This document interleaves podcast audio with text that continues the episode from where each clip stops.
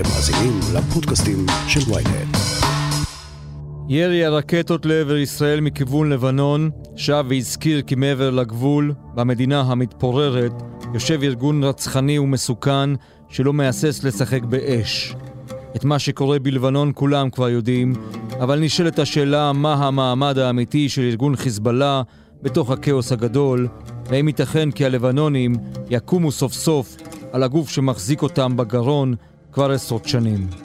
ליעד אוסמו, כתבנו לענייני הערבים, והפרופסור עוזי רבי, ראש מרכז משה דיין ללימודי המזרח התיכון באוניברסיטת תל אביב, על שאלת מעמדו של חיזבאללה בלבנון. הכותרת, הפודקאסט היומי של ynet עם עטילה שומפלבי.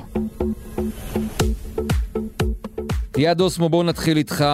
מה מעמדו של חיזבאללה בתוך הברדק הפוליטי הפנים-לבנוני בימים אלה? חיזבאללה מעבר להיותו ארגון טרור עם זרוע צבאית, הוא גם מחזיק בזרוע פוליטית מדינית שמעורבת אה, מאוד מאוד במערכת הפוליטית בלבנון והיום אפשר לומר שהבריתות של חיזבאללה עם uh, כמה זרמים פוליטיים נוספים הם בעצם אלה שגם תוקעים את ההתקדמות להרכבת ממשלה או באופן כללי לקדם כל מיני רפורמות כשהמתנגדים העיקריים שלהם בעיקר המוסלמים הסונים הם אלה שאמורים להיות ראשי הממשלה.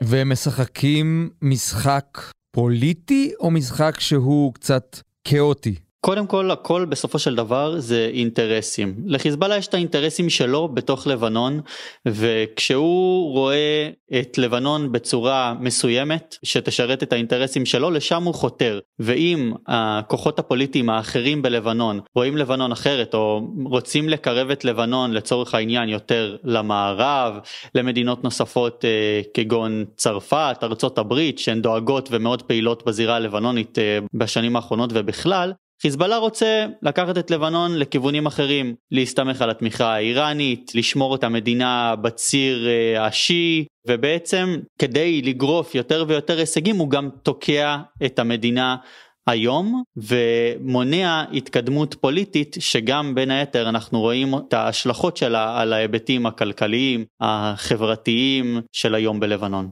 בוא נשווה רגע בין לבנון הרעבה, הנאבקת, זאת שאין לה ממשלה, לחיזבאללה, אפילו באורח החיים. נדמה לי שהחיזבאלונים חיים טוב יותר. חיזבאללה הוא אולי הארגון או כמוסד כלשהו הכי גדול ומאורגן שיש היום בלבנון.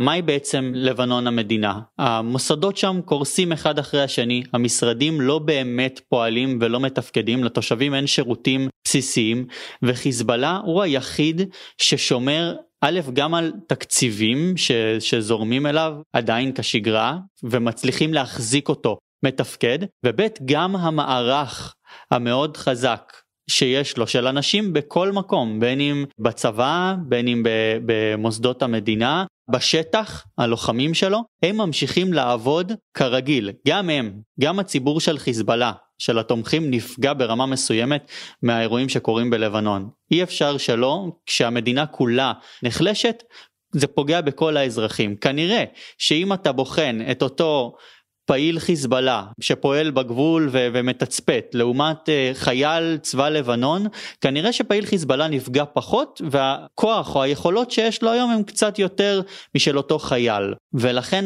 קודם כל זה העניין. חיזבאללה שומר על עצמו כשכל שאר המדינה חוזרת אחורה. ואנחנו יכולים לראות בחודשים האחרונים את הביקורת גם מצד אזרחים שמפנים אצבע כלפי חיזבאללה בין היתר כי הם מבינים שגם הוא אחראי על האירוע הזה שקורה פה ואומרים תעזבו אותנו תשחררו אותנו קולות שאני לא ראיתי לפני זה גם בשידור ישיר בטלוויזיה של אזרחים בעיקר אחרי הפיצוץ בנמל ביירות.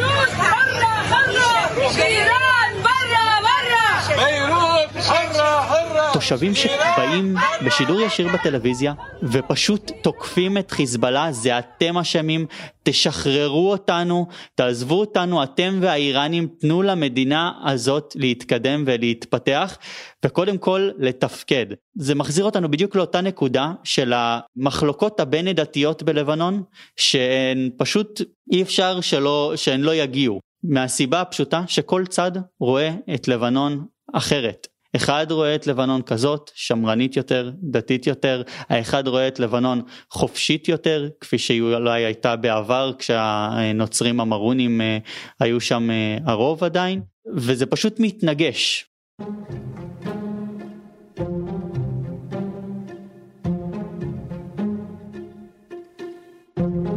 פרופסור עוזי רבי, חיזבאללה, אם מסתכלים על זה היטב, זה ארגון שהוא סוג של מדינה בתוך מדינה.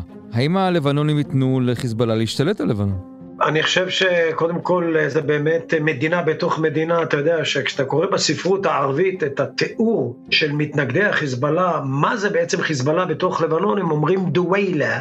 דווילה בערבית זה מדינונת או מדינה בתוך מדינה. צריך רק לזכור שכשאתה שואל איפה החיזבאללה בלבנון, זאת תהיה טעות לפעמים לעשות רדוקציה של הדברים ולחפש איזושהי מיליציה או כוח צבאי ולמקד את זה שם. אם אתה עובר באופן שיטתי, הפוליטיקה, הכלכלה, אינדוקטרינציה, חינוך, אה, מוסדות רווחה ועוד כהנה וכהנה, אתה מבין את הנטוורקינג, את מעשה הרישות, בלשון רשת, של החיזבאללה בתוך לבנון, ובכוונת מכוון. החיזבאללה כבר מ-82-84 הושתל או נשתל בלבנון, משום שהאופי המאוד ביזורי של המדינה הזאת מבחינה היסטורית מאוד התאים לעניין הזה. זו מדינה שבנויה על פסיפס עדתי, לשוני, אתני בלתי נגמר. היום אנחנו רואים את התוצאות הקולוסליות של זה, והחיזבאללה כבר בשנות ה-80 נכנס לתוך אותו משחק רב-זירתי או רב-עדתי, קנה לעצמו הרבה השפעה מאחורי הפרונט, הוא אף פעם לא שם עצמו כמו החמאס בעזה, המנהיג ברשות ובסמכות, בדיוק להפך.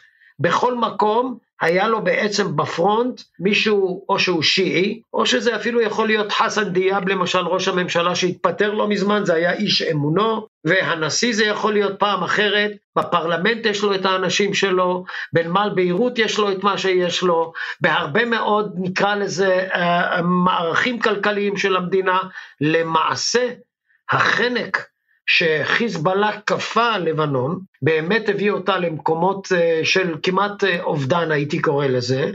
פעם שאלתי בעצם חבר נוצרי שלי, מי אוהב את החיזבאללה בלבנון? והוא אמר לי, תאמין לי, חוץ מהשיעים, אין אף לבנוני שאוהב את החיזבאללה.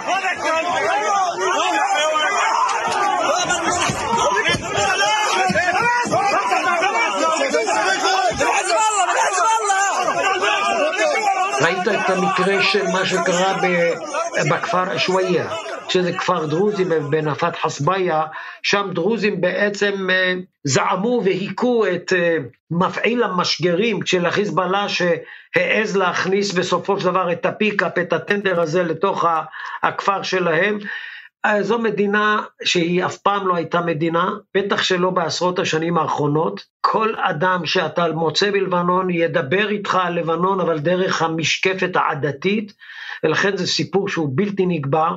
היתרונות מבחינת החיזבאללה ברורים, אבל יש גם חסרונות. והחיזבאללה כל הזמן שואף שלא להגיע לעמדה שבה הוא ירים את כל לבנון א' עד ת' כנגדו, ולכן מי שעבר בשנים האחרונות על ערוצי הטלוויזיה של אלמנאר, על הסרטונים של החיזבאללה, על הדברים הכתובים שלו, ראה שתמיד החבר'ה האלה מקפידים להצטלם באופן ממלכתי עם דגל לבנון, מדברים על אחדות, את מה שהם מסבירים כירי האחרון כנגד ישראל, הם מסבירים כניסיון לשמור על ריבונותה של לבנון, כלומר בפאסון דה פרלה, אתה מקבל פה ארגון שמבין היטב שהוא צריך גם להציג חזות לבנונית כדי לעשות צריכה פנימית נכונה ולא לייצר מצב שמאה אחוז של העדות הלא שיעיות בלבנון מתכנסות כנגדו כאיש אחד, ועל זה הוא עובד. על זה הוא עבד, והוא ימשיך לעבוד על זה משום שיש כמובן לאיראן, הפטרונית שלו, ולחיזבאללה עצמו, הרבה מאוד אה, תוכניות לגבי לבנון. מה שהשתנה זו כבר לא אותה לבנון. מיד נמשיך עם הכותרת, אבל לפני כן, יש לנו משהו לספר לכם. היי, אני לא רשתת מאור, עורכת ynet יחסים. אני רוצה להזמין אתכם ואתכן לפודקאסט שלי, סקס אפיל. בכל פרק נחקור את המיניות והסקס שלנו. נגלה איך להחזיר את התשוקה למערכת היחסים, האם כל אישה יכולה להגיע לשפיכה נשית, איך מנהלים זוגיות פוליאמורית, וכל מה שהתביישתם לשאול. חפשו סקס אפיל בוויינט או באפליקציית הפודקאסטים האהובה עליכם.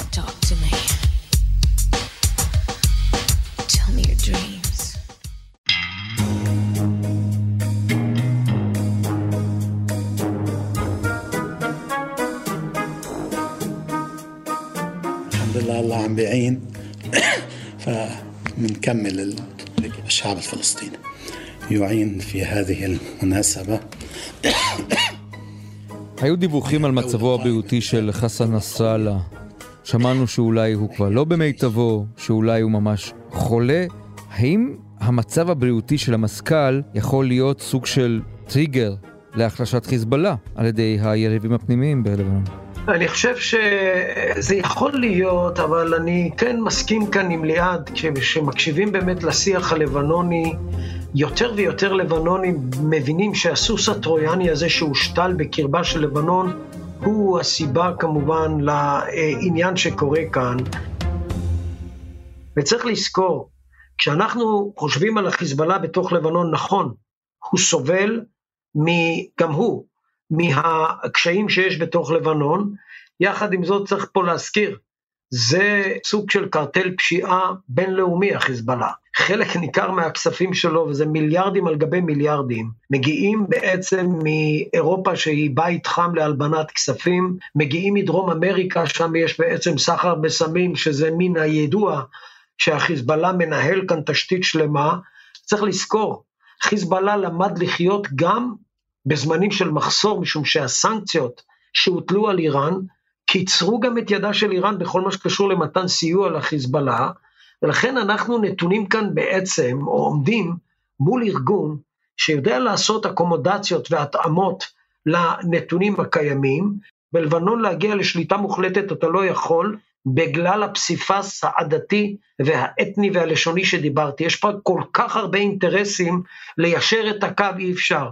וצריך לזכור שאת הרמת הרף שראינו כאן, ראינו גם בשל מצבה של לבנון, אבל גם משום שזה מתאים בהחלט לחישובי עלות תועלת של השלטון באיראן, עכשיו כשראיסי בא, איך בעצם לייצר משוואות חדשות שהן יותר נוחות מבחינת הציר האיראני, ואנחנו באמת במצב שבו מצד אחד הקריסה הפכה להיות עובדה מוגמרת, זה באמת חדלות פירעון ועוד הרבה מאוד אסונות שניחתו על ראשה, ושוב בל נשכח מהשאלה, אם אתה רוצה לחיות במציאות כזו, אתה חייב להפנים מהר ככל האפשר מה זה לבנון עכשיו, וזה לא מה שהיה, ואיך אתה מתאים את דרכי הפעולה שלך אל מול התמונה הזאת. מה שמונח על שולחנה של ממשלת ישראל זה לפיכך אתגר לא פשוט.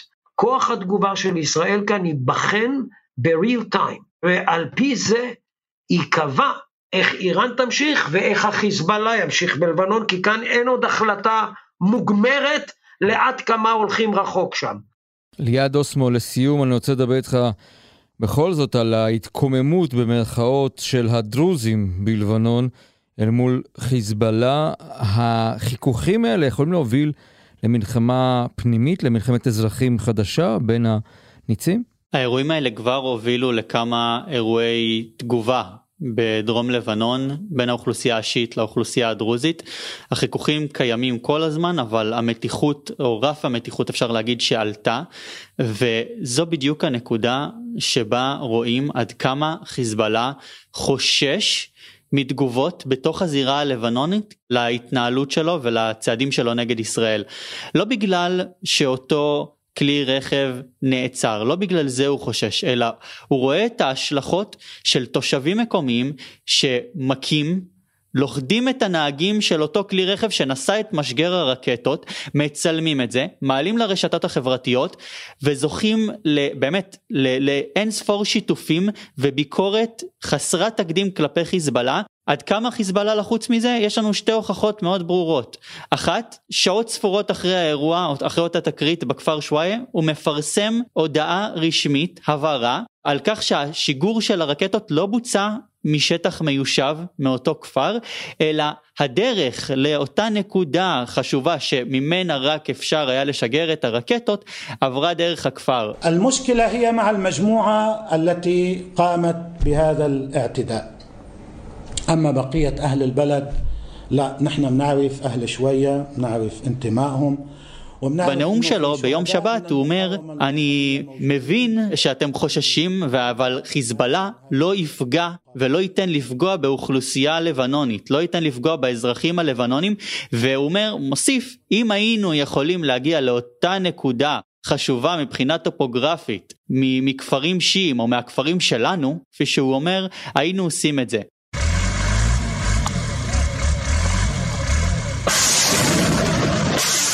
חיזבאללה מוסיף על כך את אותו פרסום של התיעוד של שיגור הרקטות, זה אירוע שחיזבאללה בדרך כלל מתעד אותה ושומר אותה, את התיעוד ליום מסוים, אה, בדרך כלל ליום השנה לאותו אירוע או גם שנים אחר כך ומפרסם את זה כדי לשמור על, אותו, על אותה להבה של אה, אה, תמיכה עממית. ומה הוא עושה? הוא לא שומר אותו הפעם שנים, חודשים, הוא מפרסם אותו שעות אחרי בשביל להראות שהשיגור בוצע מאותו אזור של צמחייה סבוכה, מאותו אזור אה, אה, טבעי ולא ליד אוכלוסייה מיושבת. הוא פונה לאותם אזרחים לבנונים. קודם כל הוא מביע זעם והוא אומר הם בכלל לא תושבי אותו כפר, הם אה, אנשים שהגיעו, אנחנו יודעים מי הם וצריך לבוא איתם אה, בדין. אבל המקום שהוא מקדיש לזה בנאום מרכזי שלו וגם הבעות הפנים והמילים הקשות שהוא משתמש בהם במהלך הנאום משקפות לנו עד כמה הוא חושש שאירוע נקודתי כזה יחזור וב' שאולי המחאות נגד חיזבאללה זה יהווה איזשהו טריגר להמשך אה, הבעות מחאה שכאלה. ליד אוסמו, הפרופסור עוזי רבי, רבותיי, מרתק, מדאיג, מטריד אפילו. תודה רבה. תודה רבה. תודה רבה. עד כאן הכותרת להיום. מחר נהיה כאן שוב עם פרק נוסף. אתם מוזמנים להזין מפרקים נוספים ב ynet, בספוטיפיי, באפל ובכל אפליקציות הפודקאסטים באשר הם. אם יש לכם הערות, בקשות או רעיונות, אתם מוזמנים ליצור איתי קשר באמצעות האימייל podcast.ynet.co.il עורך הפודקאסטים שלנו רון טוביה, בצוות ערן נחמני ושחה ברקת, על הסאונד ניסו עזרן. אני עתידה שומפלבי, נשתמע מחר.